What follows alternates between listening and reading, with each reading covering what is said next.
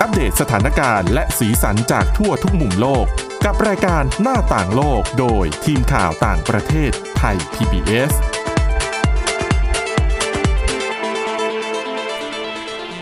สวัสดีค่ะ คุณผู้ฟังต้อนรับเข้าสู่รายการหน้าต่างโลกค่ะ ก็รายการของเรานะคะ ก็จะนำเสนอทั้งเรื่องราวข่าวสาร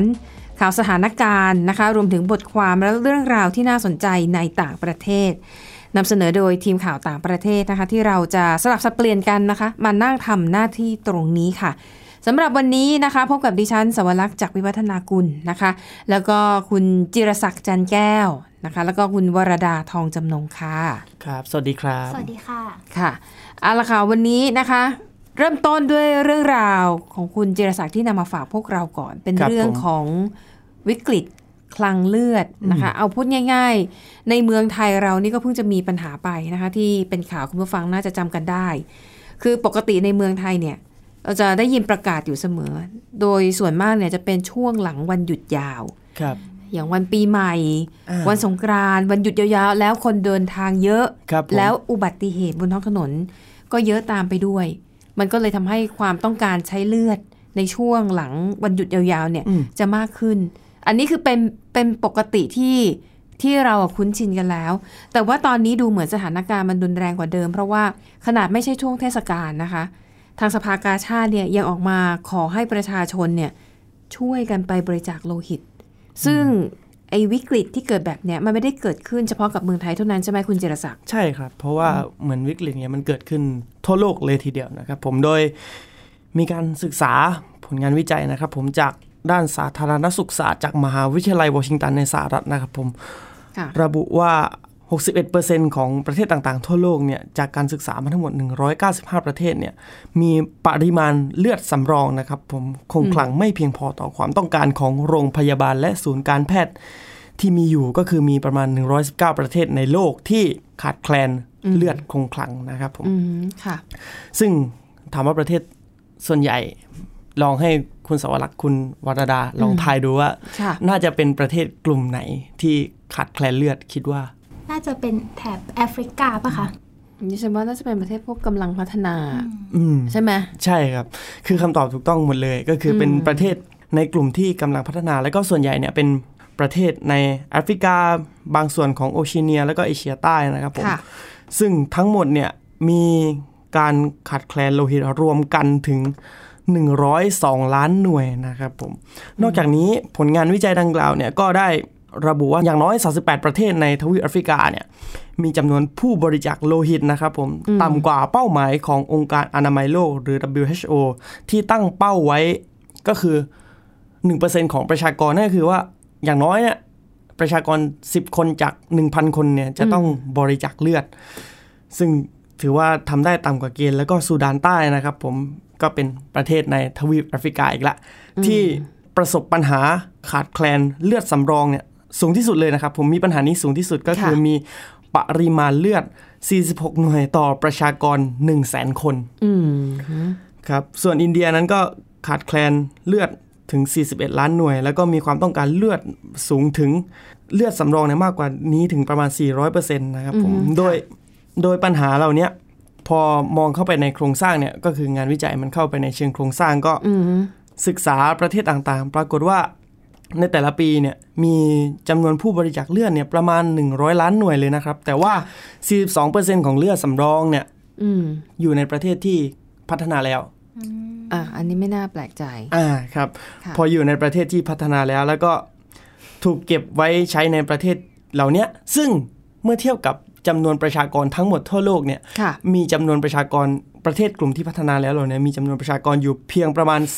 16%ไม่ถึง 16%ซะด้วยซ้ำของคนทั้งโลกนะครับผม ค่ะ ซึ่ง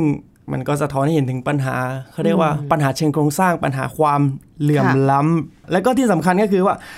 ประเทศที่กำลังพัฒนาเนี่ยโอเคแหละระบบสาธารณสุขต่างๆเนี่ยมันค่อนข้างที่จะดีขึ้นดีขึ้นเรื่อยๆ ค่ะ ทำให้ต้องใช้เลือดในการผ่าตัดมากยิ่งขึ้น มีการผ่าตัดที่ซับซ้อนขึ้นอะไรเงี้ย แต่ว่าอีกมุมหนึ่งการบริจาคเลือดเนี่ยเข้าไปก็น้อย ก็คือยังน้อยกว่าน้อยกว่าที่ต้องการอยู่ดี ทำให้มันเหมือนเป็นกับดักของประเทศที่อยู่ในระดับรายได้ปานกลางเหมือนกันว่า ค่ะ จะทำยังไงให้การแพทย์พัฒนาไปแล้ว อ่า แต่ว่า ผู้ที่แนวคิดของผู้คนเนี่ยหันมาบริจาคเลือดมากยิ่งขึ้นนะครับ อ่าอันนี้ถามง่าย ๆ เลยคุณวรดาคุณเจรศักดิ์ ครับ บริจาคเลือดไหม ไม่นี่ไง นี่ไง เคยครั้งหนึ่งค่ะ แต่ว่าแบบพยาบาลอ่ะ เจาะเลือดเจ็บมากก็เลยเหมือนเป็นประสบการณ์ที่แบบไม่ค่อยดี ก็เลยไม่บริจาคเลย ค่อก ใช่ไหมอ่ะ ค่ะ คุณเจรศักดิ์ ของผมก็ผมเคยเรียนนักศึกษาวิชาทหาร ซึ่งมัน ค่ะ มีไฟบังคับอยู่ ว่า บัคั ต้องไปบริจาคเลือด ใช่ อืม ก็เคยบริจาคครั้งหนึ่งก็โอเครู้สึก อย่างน้อยหนึ่งครั้งนั้นเราก็รู้สึกดี แต่แต่หลังจากนั้นรู้สึกว่า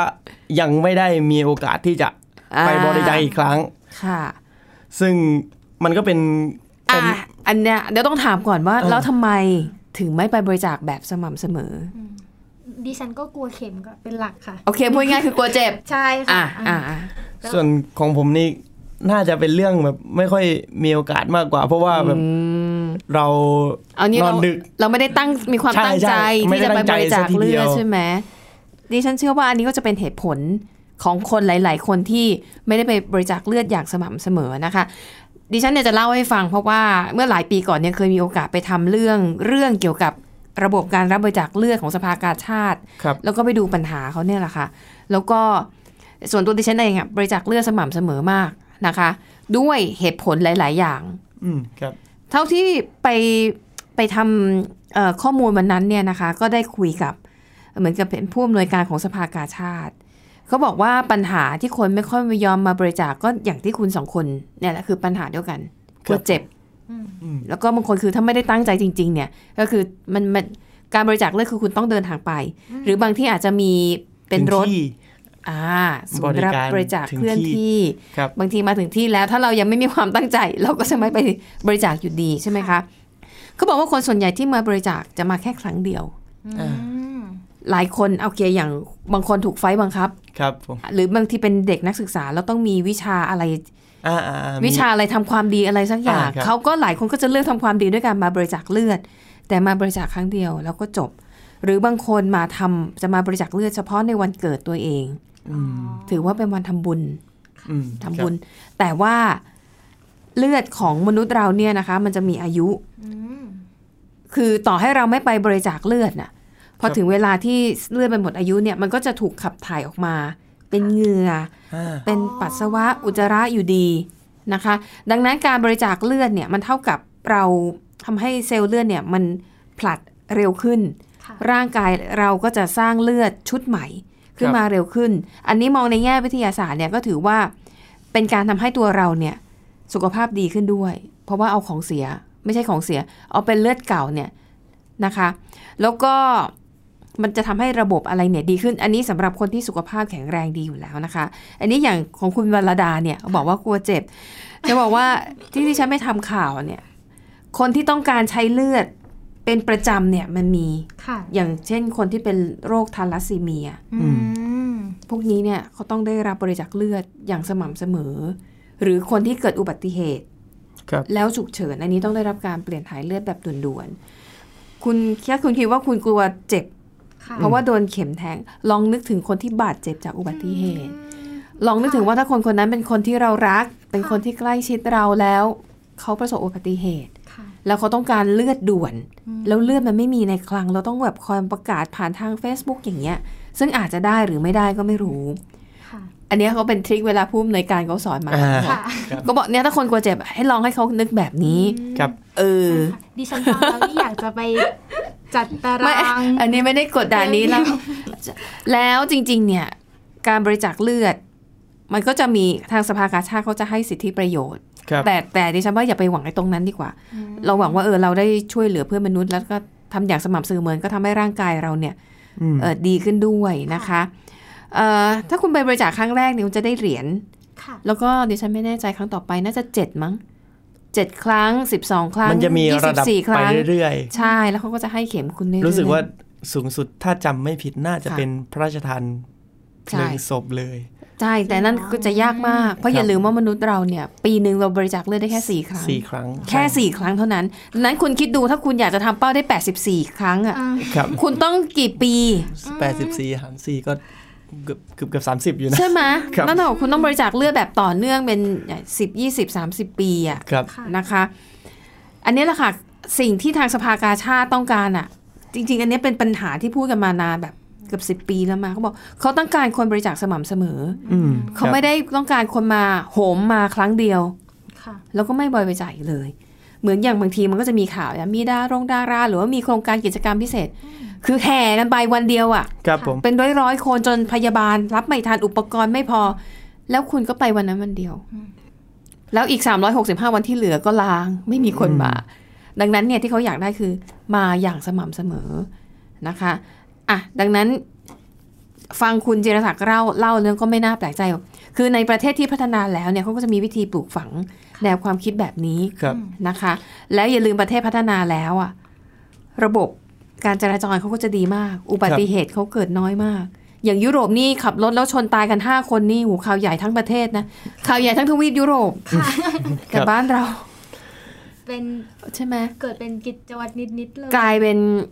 ค่อนข้างเป็นเรื่องรายวัน เออกลายเป็นเรื่องรายวันตาย ครับ สิบห้าคนเอาห้าคนเองอะไรใช่ไหมนานทีมาเสียชีวิตแบบ 9 คนบางทางด่วนจะเป็นข่าวใหญ่แบบเนี้ยดังนั้นมันก็เลยทำให้ในประเทศพัฒนาแล้วความต้องการเลือด เลือดอะมีมากเกินความต้องการ เพ ค ราะ รับ เนื่องจากระบบเขาดีจนไม่ต้องการใช้เลือด แต่ในขณะที่ประเทศกำลังพัฒนาเนี่ย เลือดก็ต้องการใช้เยอะ อุบัติเหตุก็เกิดเยอะ การแพทย์ก็ยังไม่ได้เจริญเท่าเขา แต่คนดันบริจาคเลือดน้อยอีก มันก็เลยทำให้ความต้องเลือดที่ต้องการใช้น้อยกว่าที่ต้องการนะคะ ก็เล่าให้คุณผู้ฟังฟังเป็นข้อมูลแล้วกันเผื่อใครตอนนี้คิดเปลี่ยนใจ ครับ เพราะที่ฉันจะบอกว่าหนึ่งถ้าคุณอยากบริจาคเลือดทางเลือกมีเยอะหนึ่งอ่ะอาจจะรอรถบริจาคเลือดที่เขามาให้บริการแบบเคลื่อนที่ ซึ่งสภากาชาติเขาบอกเขาต้องทำทุกวันเพราะอะไรรู้ไหมเลือดไม่พอ ค่ะ คือต้องแบบมาเสริมให้ถึงที่นะคะ หรือสองอ่ะไปที่สภากาชาติหรือว่าหน่วยมันจะมีศูนย์อนามัยทั่วประเทศ ตามต่างจังหวัดก็ตามโรงพยาบาลศูนย์นะครับ ใช่ ผม หรืออีกทีหนึ่งห้างสรรพสินค้า อันนี้โฆษณาชื่อให้เลยเดอะมอล ค่ะ ห้างเดอะมอลล์เขาจะมีห้องเล็กๆ ให้สภากาชาติอะไปเปิดเพื่อรับบริจาคเลือด ค่ะ นะคะ แต่ว่าต้องไปเช็คเวลารู้สึกแต่ละห้างจะเปิดไม่เท่ากันอย่างบางห้างที่ดิฉันไปบริจาคประจำจะเปิดตั้งแต่เที่ยง อืม แล้วก็ถึงแค่สัก3ามสี่โมง เพราะว่าแต่ละวันเขาจะมีอุปกรณ์ คือเขาไม่สามารถว่าคุณมากี่คนรับได้หมดไม่ได้นะ ค่ะ เขาก็จะมีอุปกรณ์เตรียมมาอ่ะสมมติวันนี้รับบริจาคได้แค่ร้อยห้าสิบห้าสิบเซต แล้วก็ถ้าไปเนี่ยเขาอยากจะให้ช่วยเตรียมความพร้อมหน่อย นอนหลับพักผ่อนให้เพียงพอทานอาหารมาแล้ว ไม่ดื่มแอลกอฮอล์ไม่ทานยาแก้อักเสบหรืออะไรอย่างเงี้ย เพราะบางทีคุณไปแล้วคุณทำให้เขาคนอื่นที่เขาพร้อมอ่ะเสียเวลารอ ค่ะ อืม เพราะ ครับ คุณไปลงทะเบียนอะไรเสร็จแล้วเอาไปตรวจเลือดเลือดคุณไม่ข้นพอ ใช่ คุณก็ออกไป แล้วมันทำให้คนเสียเวลารอไงนะคะอ่ะอันนี้ก็เลยเป็นข้อมูลมาเล่าเพิ่มเติมให้ฟัง เดี๋ยวพักกันสักครู่กับคุณผู้ฟังนะคะเบรกที่ 2 ยังมีเรื่องราวที่น่าสนใจอีกมากมาย พักสักครู่ค่ะ หน้าต่างโลกโดยทีมข่าวต่างประเทศไทย PBS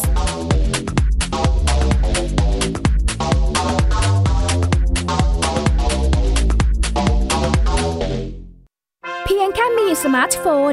ก็ฟังได้ไทย PBS ดิจิทัล Radio สถานีวิทยุดิจิทัลจากไทย PBS เพิ่มช่องทางง่ายๆ ให้คุณได้ฟังรายการดีๆ ทั้งสดและย้อนหลัง ผ่านแอปพลิเคชันไทย PBS Radio หรือเวอร์ไบเว็บไทยพีบีเอสเรดิโอคอมไทยพีบีเอสดิจิทัลเรดิโออินฟอร์ทนเมนต์ for all วันนี้การดูข่าวของคุณจะไม่ใช่แค่ในทีวีไทย PBS ให้คุณดูข่าวได้หลากหลายช่องทาง ถูกน้ำท่วมเต็มพื้นที่ เว็บไซต์ www.thaipbs.or.th/news Facebook Thai PBS News Twitter @thaipbsnews YouTube Thai PBS News ไหลล้นทะลักเข้ามา กดติดสนันในการข่าวพร้อมร้องกับหน้าจอไร้ขีดจำกัดเรื่องเวลา เข้าถึงรายละเอียดได้มากกว่า ไม่ว่าจะอยู่ณจุดไหน ก็รับรู้ข่าวได้ทันที ดูสดและดูย้อนหลังได้ทุกที่ กับ 4 ช่องทางใหม่ข่าวไทย PBS ข่าวออนไลน์ ชับไว้ในมือคุณ ที่คุณอย่ามาถามอะไรที่เซิร์ชเจอใน Google ถามกูรูในสิ่งที่ Google ไม่มี t c a s คีย์เวิร์ดสำคัญเลย ครับ TCAS คือระบบการคัดเลือกค่ะ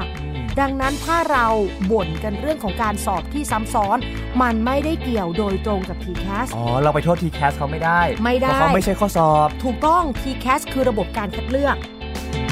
อยากให้ฟังจะได้รู้จากกูรูด้านการศึกษา โดยนัทยาเพชรวัฒนา และวรเกียดนิ่มมาก ในรายการทีคุณทีแคสทุกวันเสาร์ 16 นาฬิกา ทางไทย PBS Digital Radio ฟังสดหรือย้อนหลังทางแอปพลิเคชันไทย PBS Radio และ w w w t h a i p b s r a d i o c o m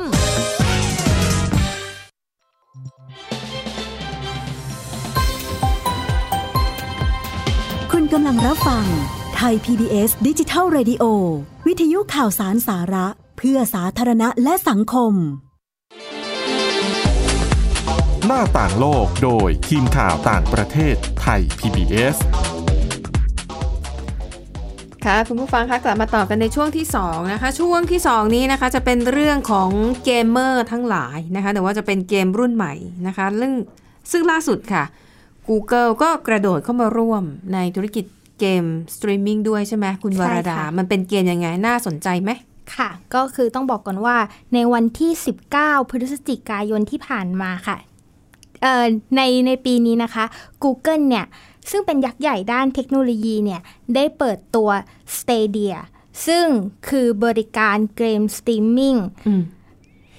โดยการเปิดตัวครั้งเนี้ยค่ะ เรียกว่าเป็นการปฏิวัติอุตสาหกรรมของวิดีโอเกมเลยทีเดียว อืมขนาดนั้น เนื่อง เลย ค่ะ เนื่องจากต้องบอกก่อนว่าเกมสตรีมมิ่งเนี่ยสำหรับคนที่ไม่รู้จักเนี่ยเป็นเอ่อสิ่งที่ค่ายเกมหลายค่ายเนี่ยพยายามพัฒนากันมานานแล้วค่ะ โดยคอนเซปต์ของเกมสตรีมมิ่งเนี่ยก็คือให้บริษัทต่างๆ ซึ่งในที่นี้ก็คือ Google นะคะ ค่ะ เป็นเซิร์ฟเวอร์สำหรับมีหน้าที่คอยรันเกมค่ะ แล้วก็ส่งภาพกลับมาให้เราเล่นบนอุปกรณ์ต่างๆ ได้เลยค่ะ ที่ผ่านมาเนี่ยก็ทั้ง Sony PlayStation หรือ Nintendo, หรือ Nintendo Switch เนี่ย ก็คือพยายามพัฒนาเอ่อเกมสตรีมมิ่งอยู่ แต่ก็ไม่ค่อยเวิร์กเท่าไหร่ เพราะว่าติดปัญหาเรื่องอินเทอร์เน็ตไม่เร็วค่ะ อืมค่ะ เพราะฉะนั้นการที่ Google เข้ามาร่วมพัฒนาบริการเกมสตรีมมิ่งเนี่ย ก็เลยทำให้เกิดเป็นการปฏิเกิดเป็นการปฏิวัติเลยทีเดียว เพราะว่า Google เนี่ย อย่างที่รู้กันว่าเขาว่ามีเซิร์ฟเวอร์ขนาดใหญ่แล้วเขาก็มีเทคโนโลยีคลาวด์คอมพิวติ้งซึ่ง อืม จะทำให้ปัญหาอินเทอร์เน็ตเนี่ย ที่เป็นปัญหาใหญ่ ๆ ของหลายค่ายเนี่ยหมดไปค่ะ อืมค่ะ ก็แต่จริงๆอยากจะถามก่อนว่าเออคุณเสาวรักษ์หรือคุณจีรศักดิ์นี่เคยเล่นวิดีโอเกมที่แบบมีจอยบังคับ หรืออะไรอย่างนี้บ้างไหมคะ รุ่นดิฉันนี่ก็รุ่นเก่ามากนะ ค่ะ รุ่นสมัยเกมมาริโอแพ็กแมนอะไรอย่างเงี้ย ครับของผมก็ทุกวันนี้นะ ทุกวันนี้ก็ก็ก็ยังเล่นอยู่เล่นพวก ส่วนตัวก็เล่นพวกเกมกีฬา พวกอเมริกันฟุตบอล พวกบาสเกตบอล พวกฟุตบอลอะไรเงี้ยทั่วไปครับ อืม ค่ะ ก็แล้วที่แล้วที่เป็นสตรีมมิ่งนี่คุณจีรศักดิ์เคยเล่นบ้างไหมคะ ก็เคยเล่นกับของเพื่อน แต่ของตัว ค่ะ เองยังยังไม่ได้เล่น แล้วรู้สึกว่ามันช้าหรือมีปัญหาอะไรไหมอะ ก็มีบ้างนะแล้วแต่ความเร็วของอินเทอร์เน็ตที่ที่เราติด เดี๋ยวก่อน ตาม เนื่องจากดิฉันไม่เข้าใจเลยคำว่าเกมสตรีมมิ่งคืออะไร อาจจะต้องให้คนรุ่นใหม่อย่างคุณสองคนเนี้ยอธิบายให้คุณผู้ฟัง อาจจะเป็นรุ่นดิฉันที่แบบ ค่ะ มันคืออะไรอะเกมสตรีมมิ่งแล้วเล่นยังไง ค่ะ อ่ะ ก็ถ้าเกิดพูดง่ายๆนะคะ เกมสตรีมมิ่งเนี่ยก็คือเป็นวิดีโอเกมอย่างหนึ่ง แต่ว่าเราเนี่ยจะไม่ได้เล่นผ่านพวก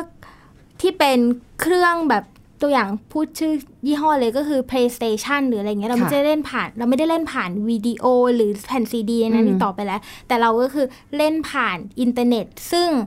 เราไม่เราก็ไม่ต้องมานั่งดาวน์โหลดหรืออะไรก็คือเขาก็จะสตรีมสดๆมาจากเซิร์ฟเวอร์ของ Google ที่อยู่ แล้วยังไงต้องดาวน์โหลดแอปพลิเคชันเหรอคะ หรือว่าเข้าไปในเว็บไซต์ อ่าก็เบื้องต้นนะคะ ก็คือจะต้องซื้อจอยของ Google มา อ่าฮะ แล้วก็เขาจะมีตัวที่เขาเรียกว่า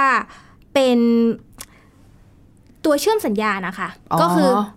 เป็น USB ให้เราเสียบกับ ค่ะ อุปกรณ์ต่าง อืม ๆ ซึ่งใช้ได้กับหลายอุปกรณ์เลยนะคะ ตั้งแต่สมาร์ทโฟนยันไปถึงทีวี แล้วเรา ค่ะ ก็จะสามารถเล่นเกมวิดีโอเกมแบบสตรีมมิ่ง อ่าฮะ ได้ อ่าฮะ ค่ะ ค่ะ ซึ่งอุปกรณ์นั้นเขาก็จะเป็น Wi-Fi เชื่อม ค่ะ ต่อกับทางอินเทอร์เน็ต แล้วก็จอยไร้สายค่ะ โอเค ค่ะ ค่ะ ก็ก็กลับกลับมาที่เรื่อง Google ของเรานะคะ ที่เขาเพิ่งเปิดตัวเอ่อ Stadia หรือบริการเกมสเตมมิ่งไปเนี่ย ก็คือพูดก็เอ่อเพราะฉะนั้นดิฉันขอพูดจุดเด่นของ Stadia ก่อนดีกว่า ก็คืออย่างที่บอกไปจุดเด่นของ Stadia ก็คือ การเชื่อมต่อที่รวดเร็วค่ะ แล้วก็สามารถรับรองผู้เล่นได้เป็นจำนวนมาก แล้วก็นอกจากนี้ค่ะ ระหว่างที่เราเล่นเนี่ย เราก็คือสามารถแชร์การเล่นของเราเนี่ย ผ่านโซเชียลมีเดียได้เลย อืม ก็เพราะฉะนั้นนะคะ ทุกคนก็จะสามารถเล่นวิดีโอได้ผ่านอุปกรณ์ที่หลากหลายด้วย ไม่ว่าจะเป็นโทรทัศน์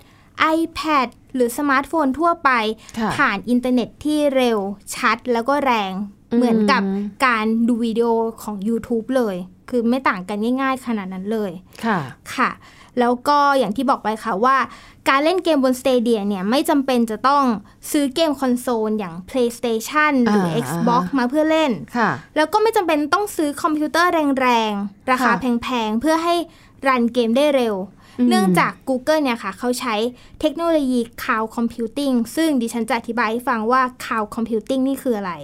ค่ะ ก็คือ Cloud Computing เนี่ย มันก็คือจะเป็นเหมือนขุมพลังเซิร์ฟเวอร์ของ Google นะคะ ที่เขามีอยู่ทั่วโลกเลยนะคะ ซึ่ง Cloud Computing เนี้ยเขาจะประมวลผลเกม แล้วก็ถ่ายทอดสดเกมมายังหน้าจอของเราแบบเรียลไทม์ค่ะ ค่ะ ผ่านเบราว์เซอร์ต่าง เอ่อ ๆ ก็ทำให้เรา